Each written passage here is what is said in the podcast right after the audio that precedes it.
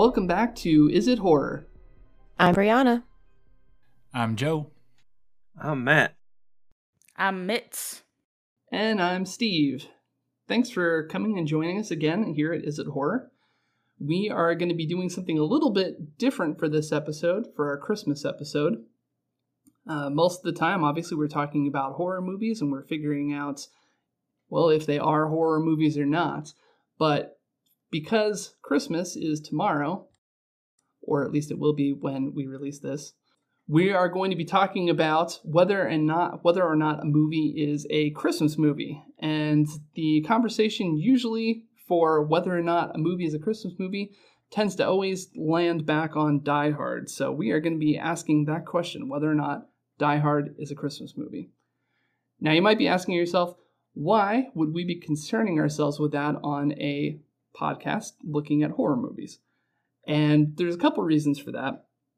One is my brother really likes Christmas as much as I like Halloween. So there's that side of it.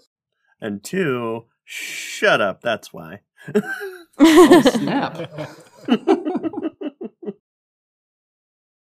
Sorry, you can also, say the real two. no, you know, shut up. That's a good one.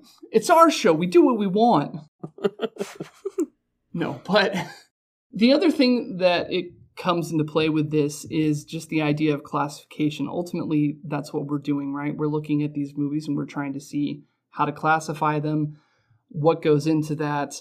And this is kind of a good exercise to think a little bit more about how we're classifying things by looking at an entirely different classification and analyzing it in that way. And I know, at least for me anyway, during the course of just thinking about how I classify movies that just looking at Die Hard actually has got me rethinking a lot about how I classify horror movies. But we will talk about that in a moment. Spoiler warning, as always, if you haven't seen Die Hard, definitely go watch it and then come back to the podcast. And uh, we'll give you a brief synopsis of the movie here. Die Hard came out in 1988 and it was directed by John McTiernan.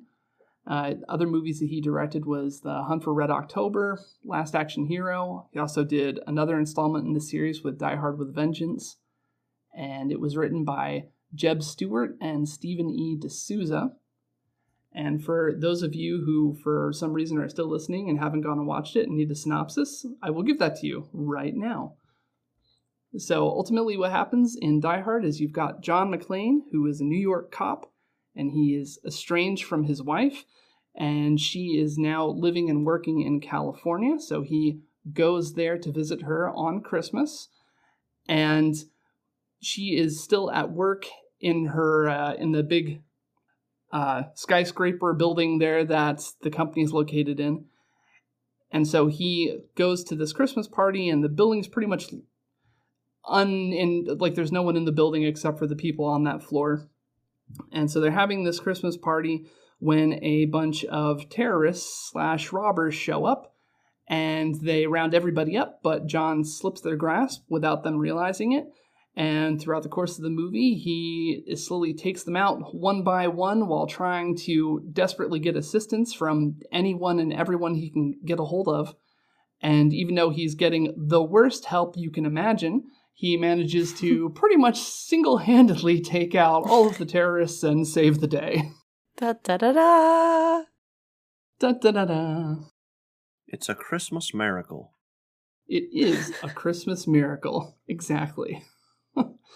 so I thought before we even talked about what everyone thought, maybe we should talk a little bit first about what makes a movie a Christmas movie. I was just going to say I have a other question to maybe ask before we get too far into it as well. Um, but we can do that after that. Okay, sounds good. Unless you want to go now, because that would be okay too. Okay, well, my question was going to be what is everybody's favorite Christmas movie and why? Apart from this, since we're still, uh, you know, going to debate this one. I think that's a good question, just in terms of if you can quantify or qualify what your favorite Christmas movie is, then you can say why that is and why that's a Christmas movie and debate about Die Hard. So I'm first telling you my favorite Christmas movie. Yes, But it can't be this we'll Worry about other questions in a moment. Okay, because I have a Christmas trifecta that happens every year, and this is part of the triad. But my favorite Christmas movie is probably Muppet Christmas Carol because Gonzo is life. Oh dang, yes. Yeah, I really like. I always like. I can hate Christmas, and I will still watch that movie because that is a golden film. Except they took that one song out of it. Those rat bastards.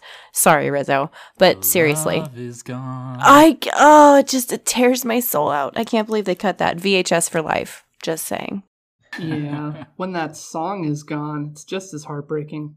it's terrible. Oh my god, I didn't even realize that they. I just watched this with Mitz, and I didn't even realize that they cut that out of it. Yeah. Oh, I swear at the screen every time because I forget every year, and then I play it on Netflix, and I'm like, God damn it! They cut that song. That is such a poor decision. Oh, it wow, kind of yeah. reminds me not to go on a little bit of a tirade but there was a thing that i was watching it was actually um, if anyone watches the last drive-in with joe bob briggs on Shudder he also used to do monster vision on i want to say either tnt or tbs i forget which of the networks but he used to watch it. But he was talking about how there is this thing that happens unintentionally sort of among streaming services where they end up censoring stuff but not because anyone's asking them to. It's just movies and sequences from movies end up disappearing over time because someone's sitting there an executive and they're saying hey we should put this movie on here. And then someone is having the conversation of well there's that one part and it's a little bit awkward oh shoot that's a little bit awkward well we don't even want to deal with that so before there's any complaints any letters anyone saying anything they just Mhm. either don't have it on the service or they remove that sequence from the service. And so quietly, you're getting all of these movies censored or just out and out disappearing because streaming services are trying to cover their ass over time. Damn the man. Yeah, it's frustrating and sad. Tirade over. End scene. Not to be a copycat, but before you said anything, mine was definitely Muppets Christmas Carol. that has always been a classic for me. Uh, we I watch it every year without fail. Yeah, the Muppets are just great. Uh, well, this is kind of awkward because I was going to say that if you had asked me this question a year ago or so, I would have said that my favorite Christmas movie is National Lampoon's Christmas Vacation. But at this point, I've watched it so many times, I don't even want to watch it anymore. However, I watched Muppets Christmas Carol with Matt last week, and that has become my new favorite. So I swear I thought of that before any of you said anything, because uh, I like I just like a Christmas Carol as as a story anyway. Like it's my favorite Christmas story, and it was definitely my favorite like iteration of that story I've ever seen, just because it's so cute and Scrooge was really well cast. So yeah, mine's also a Muppet Christmas Carol now at this moment. So I think what we've all agreed on is, for once, Muppet Christmas Carol is the de facto perfect Christmas movie. Okay. Truth. I am on board with that. That is absolutely. That was going to be mine too. so, yeah. okay. well, this is now a Christmas podcast. Okay. So I'm gonna I'm gonna offer up one differing suggestion, even though we know who the real king is. Uh, I would also offer up the Santa Claus as being one of my favorite Christmas movies, probably a close second to Muppet Christmas Carol. that is a good one too. I think for me, if I was to choose a close second, whether I'm not sure that I would say that. I mean, I enjoy this movie that I'm about to name. It's not like I don't, but I don't like it as much as I've seen it, which is Home Alone. I like Home Alone just fine, and I really liked it growing up. And in some ways, it's kind of die hard for kids, so there's that. But uh, I, yeah, it's one that I end up watching just about every year as well. Okay, I have a controversial question then. Do you think the first or the second movie is better? oh, that's not even. Come on now. I absolutely love the second movie. What? I think the second movie is so much better than the first movie. I think it's more Christmassy too. Oh, and that oh, is my- well. Controversial opinion. I respect your controversial opinion. I'm going to alienate some of our audience here, but you know, one thing that Home Alone 1 has over Home Alone 2 is I've searched that entire movie and Home Alone 1 does not have Donald Trump in it. So already it seems better than 2 to me. Bam! Preach. Make Home Alone great again. Come on. Honestly, I heard the new one was terrible. I haven't seen it, but my students said it was terrible. I heard it was pretty bad as well, but then I guess there's at least two other Home Alone movies without Macaulay Culkin that I haven't watched yet. Yeah, they're they don't exist in my mind. Wasn't there a petition to redo it with adult Macaulay Culkin? I think there was, yeah. Just to recreate Die Hard with Macaulay Culkin. But instead of Germans, it's just the bandits again. They never learn. I think all of those are good ideas. I just think Macaulay Culkin should be in more stuff anyway. I watched the Agreed. first half of the newest season of American Horror Story and he was in it and it was great. Oh, it's so good. Agreed. Well, cool. So we've got everyone's favorite Christmas movie, which we is the same one because it should be, and uh, that's just morally right in a lot of ways. So then we'll go ahead and we'll look at what makes a Christmas movie to you. And so feel free to just anybody jump in on this one. But what do you think makes a Christmas movie? Well, there has to be a careful Venn diagram of things that have to happen throughout the course of the film. There has to be family ties that need to get mended somehow. And then there also needs to be some kind of romance. Doesn't necessarily have to be the main characters, but there needs to be an overarching romance. It has to, this is a big one. It has to end with a Christmas song or a Christmassy themed song. Um, and there has to be like just a bunch of Christmas or holiday catchphrases and really terrible puns throughout most of the film. God bless us, everyone. There you go. If all of those Venn diagrams happen or those circles happen, then then we have the happy Christmas Venn diagram. Okay, so this is a weird thought, but I'm going to throw it out there for the hell of it anyway. Does a Christmas movie necessarily have to take place at Christmas? Yes. Yeah, I think it should. Or in Christmas time around. There has to be snow usually. Just saying. Yeah, I I think uh definitely that was one of the things that I was thinking of before watching this movie or before watching Die Hard was um I feel that it being Christmas time has to be an important plot point to the movie for it to be for it to be deemed a Christmas movie in my eyes. So there's a lot of things like TV shows will sometimes start around Christmas or books will start in December, but sometimes that's not actually integral to the plot in any way. So I think that it's important that Christmas actually has something to do with what's going on at the moment. I think another thing for me um, is, uh, I mean, the movie itself matters, but uh, what it does uh, or what effect it has on me in in real life matters too. And so, for like a Muppet Christmas Carol, for example, that one always makes me think of my family, and it makes me think of Christmas time. And like, I always watch it around Christmas to kind of, you know, get the nostalgia and yeah, think about my family, think about happy times and that kind of thing. I think the other thing that I started out at least trying to ask myself a little bit of that question, and my initial thought process is that kind of what Matt said that Christmas has to be an integral part of the plot, that you couldn't pull Christmas out of the story and still end up with the same story. But I honestly, in thinking about this in a conversation that Joe and I had together, it got me rethinking kind of how I classify movies in general. And I started thinking about it more in terms of, uh, all right, so I guess to backtrack just a little bit, in classifying things as horror, I wanted something about it to be objective, to be able to say, okay, we can look at these metrics, and regardless of what anyone thinks about it, this thing's present, this thing's not, and that makes a horror movie. And so that's kind of the way I've been approaching this and looking for it.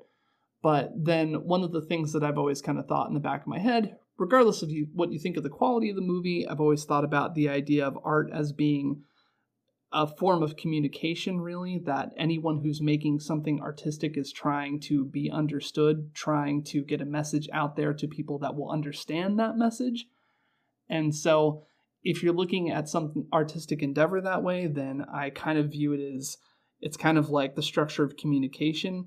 So, the thing that makes that classifies it one way or the other is the intent maybe of the person that's sending the message, the message itself, and the person who receives the message, which made me ask myself, maybe I'm not putting enough weight on the intent of the people making it, and maybe I'm putting no weight at all on the way that people receive it. And now I'm thinking maybe I should take those things more into consideration in classification. So I don't know. That made me look more at Die Hard and say, outside of what the movie is, maybe a big part of whether or not something is a Christmas movie and whether or not something is a horror movie is if there's enough people consenting to the idea that it is a Christmas movie, that it is whatever it is, is a horror movie in classification terms. So I guess that's the thing, because initially I was saying to myself, well, we'll get into whether or not we think it is or isn't in just a sec. But anyway, it's just got me thinking about those concepts and how I've been classifying things and making me feel like I need to change it up somewhat. So I guess all of that long winded explanation to say another factor I think and Joe hit on it really too, is how people receive it and how they feel about it. So I think though, let's go ahead and go around. Do you think that Die Hard is a Christmas movie? I feel like this one's gonna be divisive. It absolutely is a Christmas movie.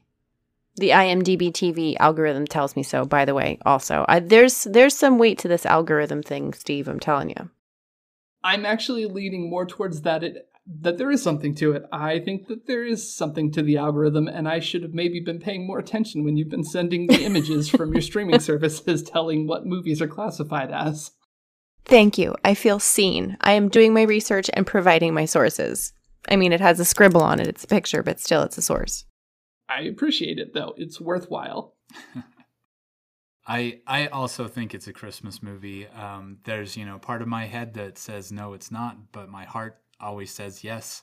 For me, it is a Christmas movie.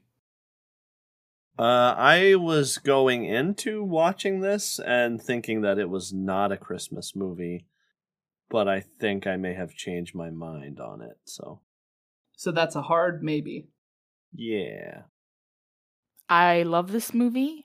I will watch it every December, but it is not a Christmas movie. Shock. My God. Just imagine the Maury crowd right now. I went into it before watching it saying, yes, yes, it is. Then I watched it and then I finished up with it and I was like, no, it's not. Then Joe and I had the faithful already for the fateful already referred to conversation and I did some research and then I came back to it and said, you know what? Yes, yes, it is.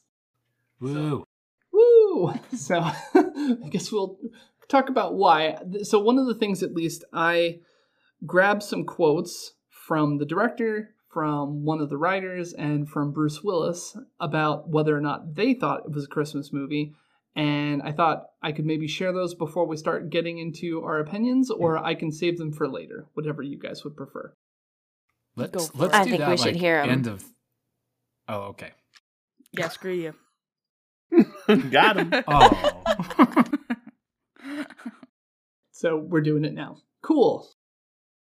so we're doing this. Da-na-na, da-na-na-na. All right. so, uh, the first one is from Bruce Willis, and this was during the roast of Bruce Willis from 2018, where he said, Die Hard is not a Christmas movie. It's a goddamn Bruce Willis movie, so yippee ki all you motherfuckers, good night. End quote. That's literally, yeah, the end of the quote. So there's his consensus on it. Seems solid. Just like his abs.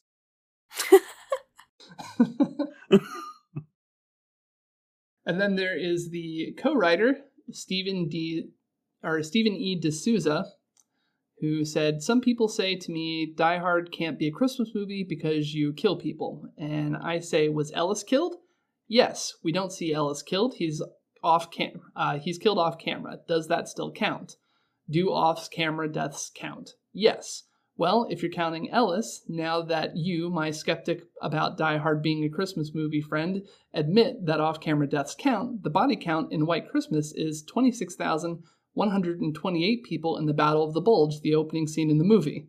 And that's just one of his going on about how Die Hard is a Christmas movie, and he's, you know, had the hashtag on his Twitter of Die Hard is a Christmas movie. Uh, he also had some people say, hey, it was released in July, to which he countered with Miracle on 34th Street was released in June. So, whatever. It doesn't matter, right? Mm-hmm. So, he's pretty solidly on board that it is, in fact, a Christmas movie. And then the last thing I had was from director John McTiernan. He did a kind of he did a video for AFI uh, just last year and the video was called Behind the Scene, director John McTiernan on making the Christmas classic Die Hard, is what that was actually called. And the whole thing is worth listening to because he definitely goes into a bunch of detail, but at least I'll say before I read the quote, he starts out the video by saying, How did Die Hard become a Christmas movie? So he's answering this question that in his mind is settled. But uh, here's what he had to say in reference to it and also talking a little bit about A Wonderful Life. He said specifically the Potter sequence of It's a Wonderful Life he was referring to, which is what happens when the evil banker gets to do what he wants in the community without George getting in the way to stop it. And it's the clearest demonstration and criticism of runaway, unregulated cowboy capitalism that's ever been done in an American movie. It was imagination then, but now, if you go out in most of the country, it's the life people live. So I went to Joel Silver and I said, okay, if you want me to make this terrorist movie, I want to make it where the hero in the first scene, when the limo driver apologizes that he's never been in a limo before, the hero says, It's all right, I've never ridden in a limo before. A working class hero. And Joel understood what I meant. And he said, okay. And so we started to work on it. Everybody, as they came to work on the movie, began to get, as I said, this idea of this movie as an escapee and there was a joy in it because we were all the scratchers on the side of the king's tomb. We had changed the content, and that is how Die Hard became. Uh, we hadn't intended to be a Christmas movie, but the joy that came from it is what turned it into a Christmas movie, and that's really the best I can tell you about it. And so, some of those comments that he makes in there talking about it as an escapee and scratchers on the sides of the king's tombs, he was talking about the idea how art used to be basically the stuff that survives is artists doing work illustrating and painting kings and royalty, and that it's only kind of a little bit later in art history, or at least in his assessment anyway, that uh, artists start drawing whoever they want, whatever they want, and that's kind of their act of rebellion. And that it's that kind of work that was harder to get out. So he was kind of talking about this as an escapee with the idea that this is something that sneaked past the powers that be, so the capitalists from keeping it from happening. And the scratchers on the side of the king's tomb is the idea of like, here's artwork that doesn't have anything to do with the kings, but it's still visible and very visible. And so he viewed that as kind of like, I guess in a way, the sort of this anti capitalist theme within the movie as being a sort of Christmas theme to the movie and being sort of a nod to the path of art history. Anyway, it was really interesting. It's only an 11 minute video. Highly recommend watching it. It's kind of an interesting idea. Be- Sorry, I'm coughing a little bit. Um, kind of an interesting idea because most Christmas movies will tend to fall back on the true meaning of Christmas and moving away from uh, the gift giving and the money spending and the capitalism behind Christmas. So you could kind of say that Bruce Willis and Alan Rickman falling off Nakatomi Plaza is the conquering of the Christmas capitalism and the reminder of the true meaning of Christmas. Which is saving Holly Gennaro, whose first name is Holly, by the way. Right. Yeah. Ah. Right there. Interesting. I never put that together. So now we have the opinions of some of the main people. Well, not the main people, we'll say, but some of the big names that worked on it. so I guess why does everyone come at it the way that they are? What are some of the underlying reasons that you said yes or that you said no? So I'll kind of start it off. I was looking, like I said from the beginning, I was kind of looking at it from the perspective of could all of the things that are happening here would it all be happening the same way if it was any other time of year like was the fact that it was christmas eve did that become an important plot point? and i do think that in a way it was but i also think like the whole reason that bruce willis or the whole reason that john mcclane was there was because it was christmas time and he was going to kind of reconcile things with his family for Christmas. But I also sort of think this is why it's still in the maybe category for me is I think that all of this context of the movie, everything that happens in the movie could have happened any other time of the year and would have played out almost exactly the same. But that said, I also took note of there were several mentions of Christmas, Christmas carols, people singing, throughout the entire movie. So it's kind of like is it so important that this happened in on December 24th or not because the rest of the movie is still laced with Christmas stuff? I don't know. That's kind of why I'm in the maybe category still. I have a a thought. Okay. So admittedly some of this is a little bit of a stretch, but I started thinking about it and comparing it to other Christmas movies. And since we all said Christmas Carol, a Muppet Christmas Carol, like that's kind of fitting because I was uh, uh, comparing it to a Christmas Carol, and I started thinking to myself, there's a lot of parallels here. Again, some of them are a stretch, but I think that like John McClane is in a way visited by the ghosts of Christmas past, Christmas present, and uh, the ghost of Christmas yet to come when he meets Argyle, the limo driver. Argyle is asking him all these questions and kind of digging out of him, like, okay, well, why are you here? What happened in your past? You know, okay, you're you're not with your wife. You know, what happened with that? And you know, then he ha- he looks at it, like the pictures of his kids.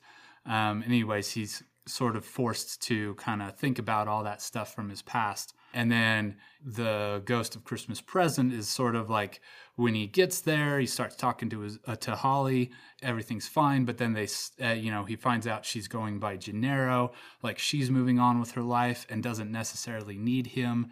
Um, there may still be a place for him in her life if he can let go of his pride, and he's not really willing to at the at that moment, at least that would be, I guess, the ghost of Christmas present for me. And then the ghost of Christmas yet to come, like later in the third act, specifically when he like has to run through the glass and then he's in the bathroom like pulling the shards of glass out of his feet.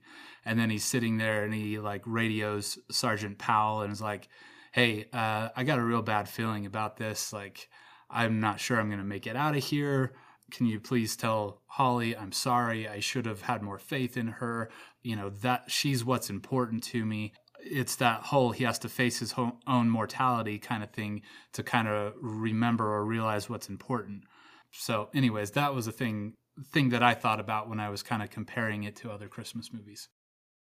That's cool. I never thought about that like that. But it's wrong.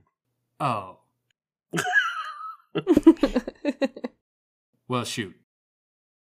I guess that kind of like brings into question does see it's hard for me because you mentioned like your heart versus your head earlier and I feel like my heart wants this movie to be a Christmas movie because I like it so much and I like that it's set at Christmas because I don't know, it adds a little bit of flavor to it. And if you were like, hey, it's Christmas time. Do you want to watch Die Hard? I would be like, sure, because it's a good movie and I like it. But my head is telling me that it's not a Christmas movie because even though there's like Christmas imagery throughout the whole thing, Christmas or like, um, I guess like, there's no theme, like Christmas related theme that kind of ties the sco- story together. And by that, I guess I mean when you think of Christmas movies, you think of like there's a moral of the story at the end related to family or Uh, just Christmas in general. I don't know how to explain what I'm thinking. I think it has to end with it being Christmas and that being a major part of the ending of the story. Whereas I feel like this story could have taken place at any time of the year and had the same exact themes. Am I making sense? Yeah, I think so. I think I kind of get what you're saying, where like a lot of Christmas movies have that like, hmm, I'm disappointed moment, and then the the person that you're waiting for slaps the door open and they're there and there's like and then we open presents and everybody's happy and hopeful and the true meaning of christmas is restored and there's not really a moment like that for this movie I feel like in Die Hard, Christmas, like I said, there's imagery and it's like a recurring motif. I even wrote down like I wrote down all the parts that Christmas imagery happened. So at the beginning, at the Christmas party, um, after he beats up that German dude, and then he sends him down the elevator with "Now I have a machine gun, ho ho ho," which was a great part. Um, there when they said when the I believe it was the technician guy was saying was reading the night before Christmas over the radio. Then there's random decorations all around the are all around the office that are Christmas decorations, and then mentions of it being Christmas Eve, like oh we can't turn the power grid off, it's Christmas Eve, and of course the ending song being Let It Snow. But even though all of that imagery is there, I don't think Christmas makes a difference to the story. And therefore, I don't think it's a Christmas movie necessarily. Yeah, that's what I think.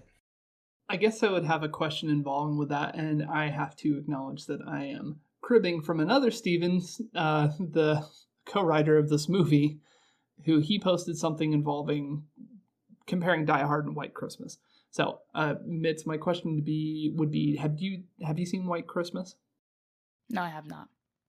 Okay, So well then this that's not going to work that well. No, it's not. Oh no, I want to hear it. White Christmas is part of my trifecta. Okay, cool. And then you can help me out on some of the details because it's been a while since I've watched it. But he was Okay. pointing out that uh, Die Hard takes place entirely on Christmas. My, meanwhile, White Mhm. Christmas really only the last scene pretty much takes place on Christmas. And then uh, Die Hard is entirely set at a Christmas party. And again, White Christmas, like you just got that final scene. He's comparing the number of Christmas songs in each movie. With Die Hard, you have Let It Snow and Winter Wonderland and uh, Christmas in Hollis. I'm not sure if I'm saying that right.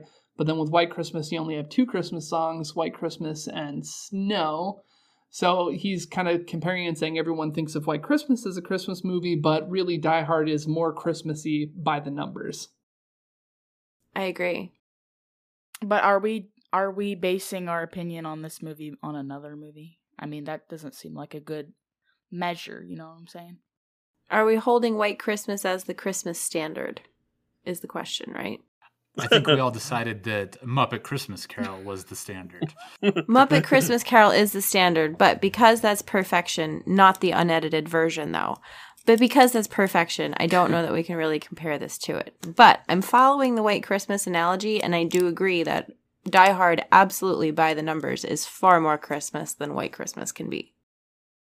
And so I think the point that he's trying to make, and my point in bringing it up, isn't necessarily that White Christmas is somehow the metric that we judge other Christmas movies by, but just to say we are willing to accept that White Christmas is a Christmas movie, but looking at the actual Christmas iconography used in the movie, it's less than Die Hard. So why do we accept White Christmas as a Christmas movie, but it's a question if Die Hard is a Christmas movie when it checks more of those boxes?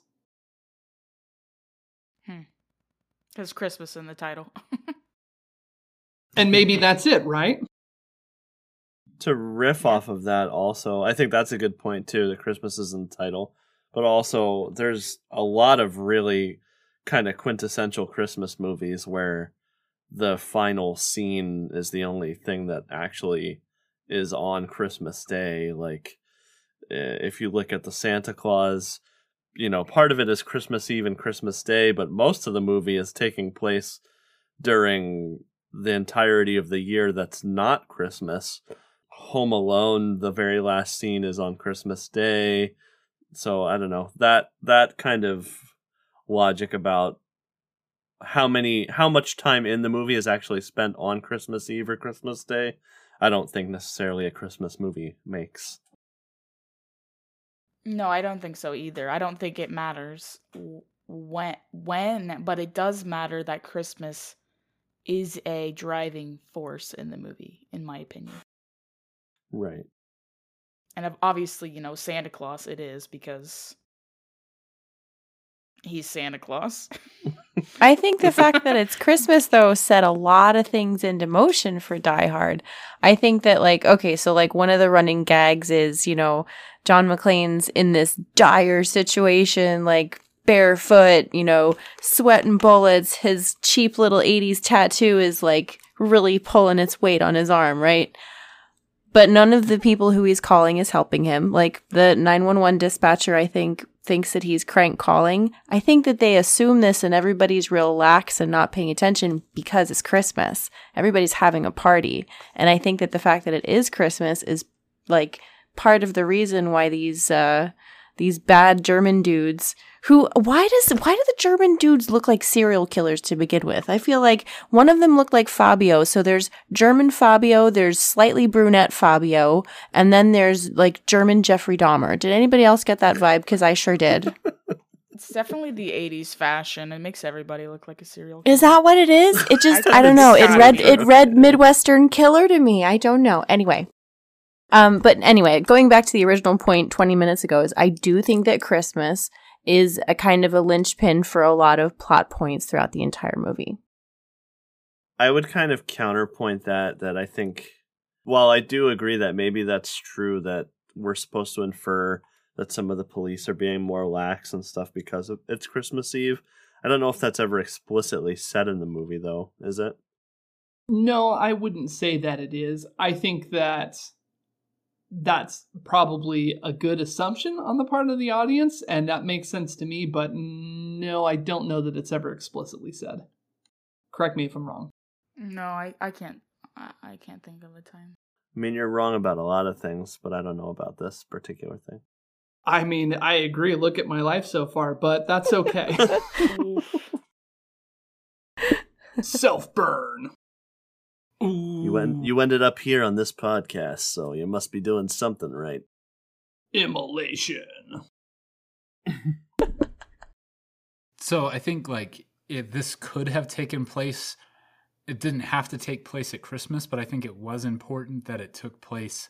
I, I would agree that it being Christmas was a bit of a linchpin. Um, it could have been a different holiday, but like you know, the whole point was like the building was mostly empty except for this one party because everybody was home on Christmas. And, you know, there's several other little pop up things that, yeah, I don't know. It doesn't have to be Christmas, but it did have to be something going on. To kind of counterpoint myself on that, too, if we're thinking about what was the writer's intention the director's intention, I mean, they could have put this you know, during any normal time of the year, but they decided to put it on Christmas. So there is that added aspect of it. I don't necessarily think Christmas is a driving factor all the time in the movie, but they chose to have all these Christmas motifs in it and it's definitely not just a there was a Christmas tree in the atrium of the building kind of a thing. Like there's Christmas stuff throughout the whole thing. So if we're talking about whether it was their choice and what how we're interpreting the message that they were trying to send, then yeah, I think you can say that it is Christmas in that factor, in that way, I mean. I've been sitting on this since the beginning of recording, and I think for the sake of not being stubborn, I think I would be willing to say it is a Christmas movie for one reason, and that is because even though I don't think it has Christmas as like a driving force, it does have like family love as a driving force, like a very overwhelming theme throughout the movie. And I think that it that is present in like a lot of Christmas movies. So because of that, I would be willing to say it is. But if you took that out, absolutely there's no way. But you know what? I'll say it is. I'll say it is for the relationship between John and his wife and the way that it is mended throughout the film. And the end credits roll to a Christmas song. I'm sorry, that was a clincher for me. Sorry, I had a random piece of trivia. Uh, you were Brianna. You were saying like, why do these all these guys all look like serial killers? Right. Yeah. So apparently, like only a few of them were actually German or European, um, but they were cast specifically for their menacing appearance. Oh, see? Yeah. Nine of the twelve guys were over six feet tall, and the the other kind of funny thing, the other bit bit of trivia that I had found was that Bruce Willis is actually more German than Hans Gruber because he he was actually born in Germany to an American Yes. father and a German mother, and Alan Rickman was uh, is was born in England. So, anyways, funny little trivia's. Alan Rickman is also just fantastic, by the way. Oh, he is so I love him in this movie. Every time he smiles, it's like you beautiful man. Can we talk about how bad his American accent is, though? This, that part's my favorite part, I think. It's so awkward. It's so painful. I just want him to like suddenly break character and just be like, Potter. I would die. when he talks slow, he sounds like Snape. Put the gun down now. So the other interesting random bit of trivia involving the henchman is that Carl, the the big bad, if you will, of the henchmen that gets shot at the end by uh, Reginald VelJohnson. So that Mhm. guy, he was a professional ballet dancer before doing this film, Wow. and there's like video that you can Huh. find out there of him uh, just yeah dancing up a storm, and it's kind of Dude, amazing. all they had to do was put him in there dancing the Nutcracker, and that would have sealed it for me immediately. Yeah. then like, it would be yeah. Christmas. Oh, God. Yeah. Slap him against, you know, Dance to the Sugar Plum Fairy, and it would have been that would have been fire, honestly. And honestly, the dude could pull it off, so that would have been amazing. Is the Nutcracker a Christmas story? It's a great question. Oh yeah, oh yeah. Next episode. you know, there's not that much Christmas in that story, to be honest. Well, Pentatonix had Dance of the Sugar Plum Fairy on one of their Christmas albums, so I think we can safely say that it's a Christmas movie. So one of the things that was interesting to me while I was looking stuff up, so going back to the idea of, you know, maybe there being three elements to classifying a movie, right? Like there's the intent of the people that made it, the actual content itself, and then the people that are receiving it. And so some of the statistics that some people had looked up when I was kind of doing some research on what people thought about this is that you have with holiday movies that they tend to get searched more around the holidays they're related to versus non-holiday movies that have roughly the same amount of searches throughout the year. And so this one guy on his website is Stephen Follows is his name. There's a lot of Stevens in this that aren't me. Anyway, but he spells it the Lord's way, which is with a PH. Anyhow, beside all that. So he was trying to determine if Die Hard is a Christmas movie by looking at statistical data. And so one of the things that he was pulling up was that, uh, first off, when you look at lists of Christmas movies on IMDb, that ones that specifically say they're Christmas movie lists included about 1,320 different films that he could find over the looking at all of these lists that he pulled. And he pulled a lot of lists and that the 22nd most frequently cited movie was Die Hard. So it comes up a lot on IMDb as far as Christmas movie lists. So there's that.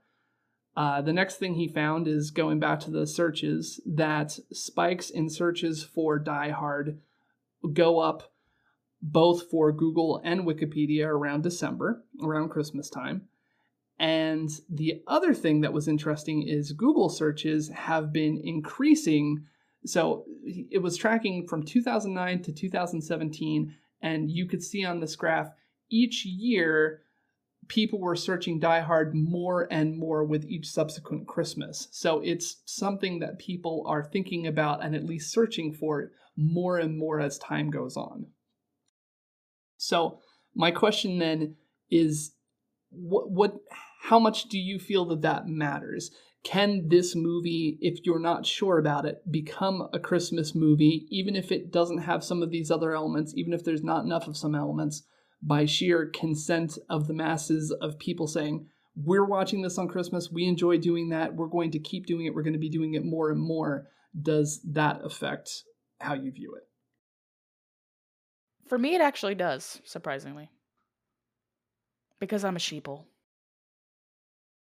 For me, I don't think it would. So it, it affects it for you, Mitz, but it doesn't affect it for you, Brianna? Correct. Both of you elaborate on that. I guess it's for me. It's, it's just a subjective answer. I I don't know. I don't have an an- I don't have an explanation. Okay, fair enough. I don't think that people watching it around Christmas time necessarily will make it a Christmas movie. I think that people will watch a movie around Christmas time that is still a Christmas movie anyway. yeah. So I guess part of the thing that comes to mind with this, and I'm going to cite a random item. I don't know if anyone knows the history behind it. I certainly don't. One of the things that we think of, at least as far as Christmas, is mistletoe, right? So hanging the mistletoe, kissing someone under the mistletoe, that's a very Christmassy thing to have happen. We would all agree on that at least, right? Sure. Your It's technically mistletoe pagan, is no match but- for my toe missile. You're you're not wrong on both the toe missile and the pagan part.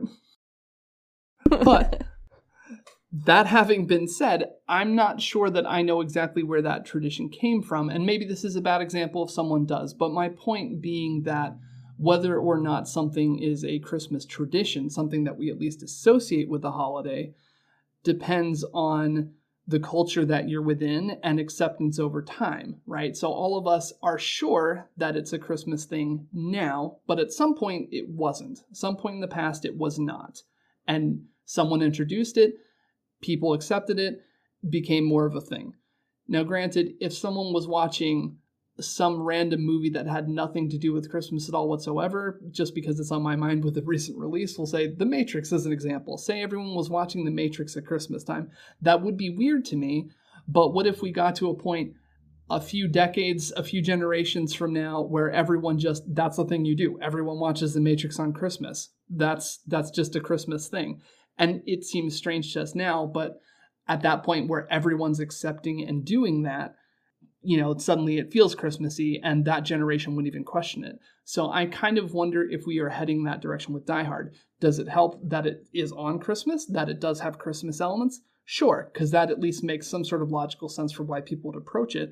But we could get into a place where generations from now, people don't even question that it's a Christmas movie because everyone in the United States is watching Die Hard on Christmas, or at least a significant portion. So no one's even asking that question anymore.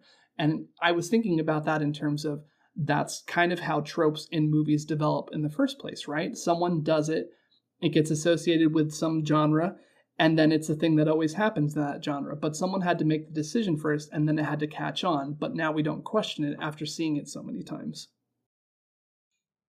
I mean that that's true of uh, so many ho- holiday traditions.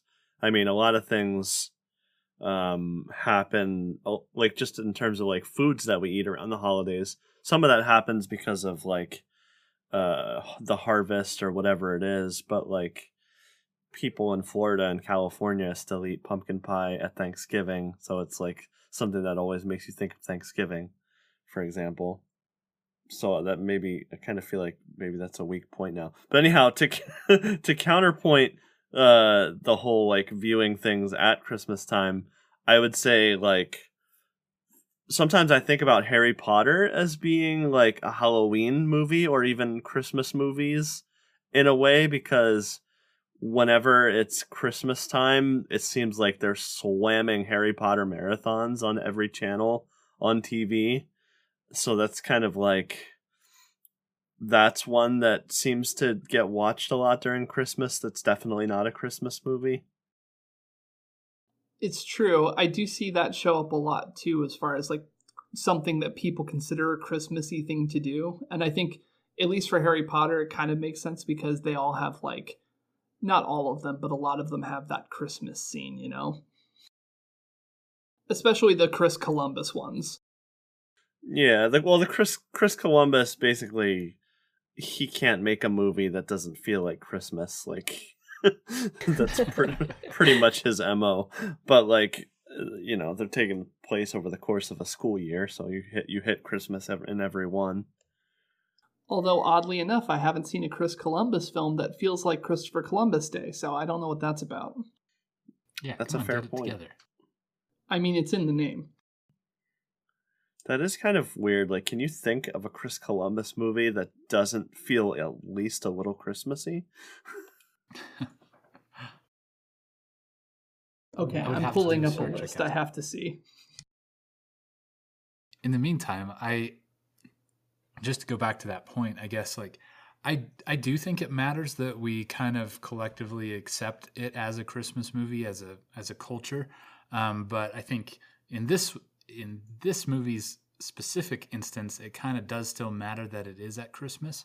I, it's pretty foreign to me the idea of like, say, to use your example, to like pull Matrix out and be like, okay, well, we're all going to start watching Matrix at Christmas time. Then that seems a little out of out of nowhere for me and hard to grasp. But because this one, it's an action movie that takes place at Christmas, whether or not Christmas is the focus, like it still kind of matters. And I think there's a strong case for it to be a Christmas movie because of that. You know, people have like Christmas parties, they get together with their family and the people they care about and you know watch Die Hard. I, you know, I don't know. I don't know how much that happens, but you know, we always watch it and we always, you know, watch it with friends or, you know, something. I do think that it matters how what people are doing with it and that they just have chosen to have it be a Christmas thing, whether that's the point of the movie or not.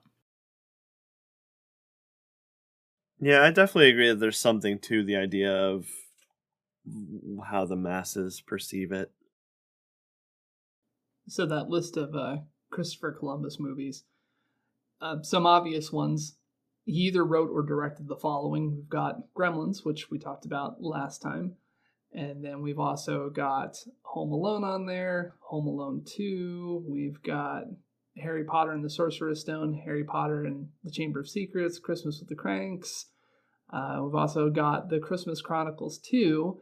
But then on top of that, we also have things that I have no idea if they feel Christmassy, right? Is uh, like uh, Goonies and Young Sherlock Holmes and Adventures in Babysitting, um, Mrs. Doubtfire.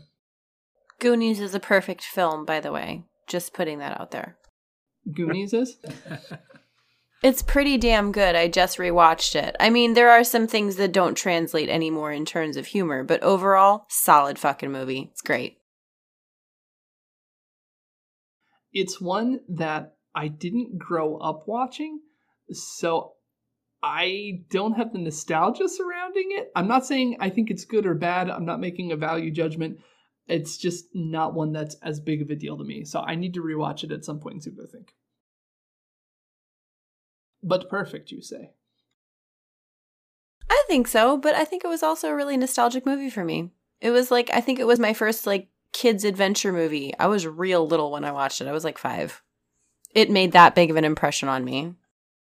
I was convinced that I was going to go find some treasure. Like, you have no idea. I dug up my whole fucking yard. Drove my parents nuts. Didn't find anything. For real?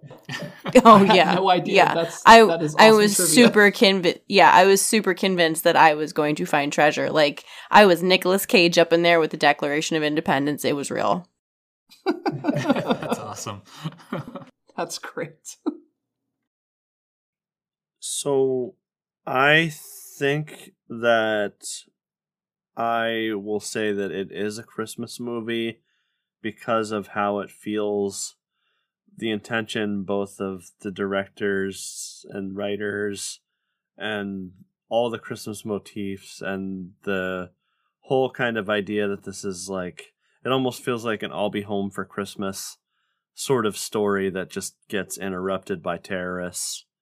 Um and yeah, I kind of although to me it still doesn't feel right as being like the christmas connoisseur of the group here. I kind of it still doesn't feel a hundred percent right for me to like sit down and get cozy and watch this during christmas time.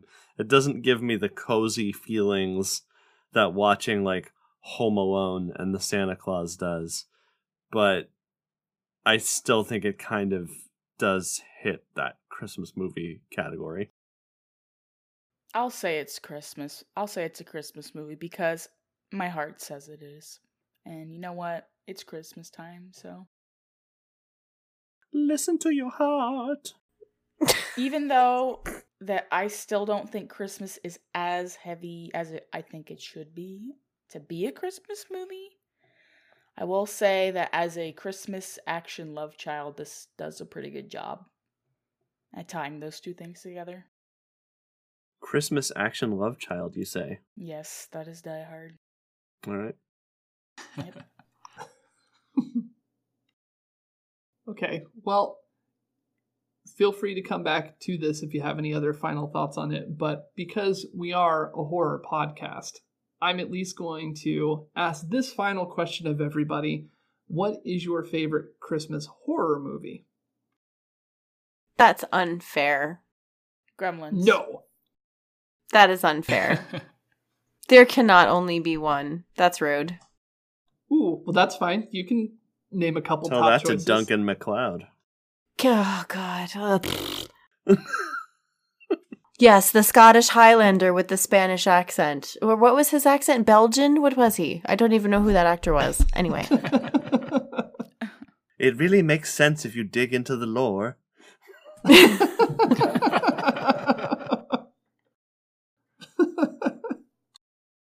if we're all right, I'll pick three horror Christmas movies. But that's it. Perfect. You can't give me less than three. Okay, so Krampus. Like, I thoroughly enjoyed it. I'm pissed off that I have to pay to watch it this season, but I will anyway because I always watch it. Gremlins because that is a horror Christmas movie, and probably Black Thank. Christmas. Oh, but you know what? A close runner up is a really terrible DVD I found once in a bin called Santa's Slay, and that was a good one too. So let's put that in there for half a point. oh, God, Santa Slay? Serious with Oh, it's so good. It was so good. Terrible. One of the most magical uh, miracles I've ever seen. He renewed my faith in the Fran season. Drescher alive. It's hilarious. Fun for the whole family. I will point out, and because, you know, Joe mentioned this briefly just for a sec there for his vindication, but you did call Gremlins Christmas horror. It is Christmas horror. I know. You're changing your opinion from. I've had a change of heart since the last episode. Oh, that's awesome. Okay, well, there's a quick addendum to the Gremlins episode. Brianna's vote is now it is horror. Well, you know, Mitz admitted that Die Hard is a Christmas movie. I can give a little too. It's a second Christmas miracle. That's two Christmas miracles in one podcast. Ba-ba-da-da. It is the season of giving, so it's Christmas. It's Christmas, Theo, the time of miracles. That's a quote from Die Hard. Damn Skippy. Well, let's continue this fun roll call of Christmas horror. Mine is also Gremlins. Although one of the first movies that ever scarred me as a child was A Christmas Story because of the scene where he sticks his tongue to the bowl. The first time I saw that, I cried. and then, of course, I tried it, and it worked. It was very painful, and my tongue bled. For real? That's For an amazing story. I'm sorry that your tongue bled, but also I don't know if I've met anyone that had done that, so that's In my Okay. mind, I was thinking, well, this is terrifying. There's no way this could be real. And it was. It was definitely real. I stuck my tongue to a pole. I, Yep. Yeah, I I love that it traumatized you, but you still did it. That is pretty awesome. I don't know if I've ever really watched a Christmas horror movie, but I would gladly point out some scenes from Christmas movies that terrified me as a kid. So, one, The Muppet Christmas Carol, The Ghost of Christmas Future, is very Christmas frightening. come. Christmas Yet to Come was very frightening for me as a child, and I remember being really scared of that. I also even remember being scared of um, Marley and Marley and their whole little like ghost dance scene uh, but when I was a weren't kid. scared of the ghost of present? She's terrifying. The ghost, yeah, the ghost of She's- Christmas past. she's, absolutely haunting. I think she's scarier now. She she's the go. I I think that she's scarier in HD, but like I was watching this back on like a RayTube TV, like on a VHS, and like you could barely even make out what was face was on her. Now, if I'm watching it in HD, the face looks creepy as hell. But like back then, you couldn't really tell. yeah, she. Yeah, it's not right. but um so that scene was very frightening to me i also think uh, if anybody's watched polar express there's like a whole sequence where he meets this like ghost guy on top of the train there's like that's really frightening um I love that part of the movie. the live a- the live action Grinch kind of has a little bit of frightening parts. I'm going off. I wasn't actually ever scared of that, but I'm going off things that have scared my children now. But yeah, I think there's some there's some scary elements in a lot of horror in a lot of Christmas movies. A lot of a lot of ghosts. There's a lot of ghosts in Christmas movies. That's because Christmas used to be all about the ghosts. Like the Victorians were all up in that shit with the spooky stuff on Christmas Eve. That's what you did. I mean, it makes kind of makes sense, yeah. and I think, and I could be wrong on this. Again, not a historian here, but at least some of that has to do with Dickens' A Christmas Carol, right? Because he's Yep. incorporating all these ghosts. But then I guess there's the question too of which which way that flows, right? Are there the ghosts first and he incorporates it because why wouldn't you? Because that was the thing to do, or was it he incorporates the ghosts and then afterward everyone's like, oh yeah, Ghosts at Christmas makes sense. I think it was a bit of column A, column B. Well, fun fact for you Charles Dickens was in the London Ghost Club. So Whoa. he kind of had his own fascination with it. That's interesting. I didn't know that. I like Victorian stuff. Charles Dickens was a spooky mofo. You heard it here first, folks. Well, isn't is isn't the saying like there's a saying scared the dickens out of you? Is that actually referring to Charles Dickens? I don't know. Somebody needs to research that though, because that's amazing. Pause while everyone Googles. Pause. While we're all googling. Oh, it has nothing to do with Charles Dickens. yeah, it doesn't look like it. Damn. So close. Thought I had something there. Shoot. Oh, one explanation is that it's a euphemism for the devil or old Nick. This is from some website? I don't know. Sounds pretty reputable. There you go. Completely legit. Absolutely. Good, good. Glad we figured this out. Joseph, do you have a favorite Christmas horror movie? Um, I'll say that uh, that's a bit of a a hole for me. I guess I haven't watched a lot of horror Christmas movies. At two, Joe. Yeah, I know. I'm sorry. I guess I got to go with Gremlins, kind of just because it's one of the only ones that I really have seen, and it is a horror movie. I already conceded. God. I picked that movie because I also haven't seen any others. So Ugh. That's fine. I'm I guess we have a lot to learn before next Christmas. That's okay. We'll we'll fix it. Everybody go watch Santa's Slay. That's your homework. Oh, that's the one you're gonna send them to? It's so bad. Slay as an S L A Y. Yeah, maybe. Probably. Yeah. Slay as an S L A Y, yes. Yes. It's terrible. Highly recommend. It sounds amazing.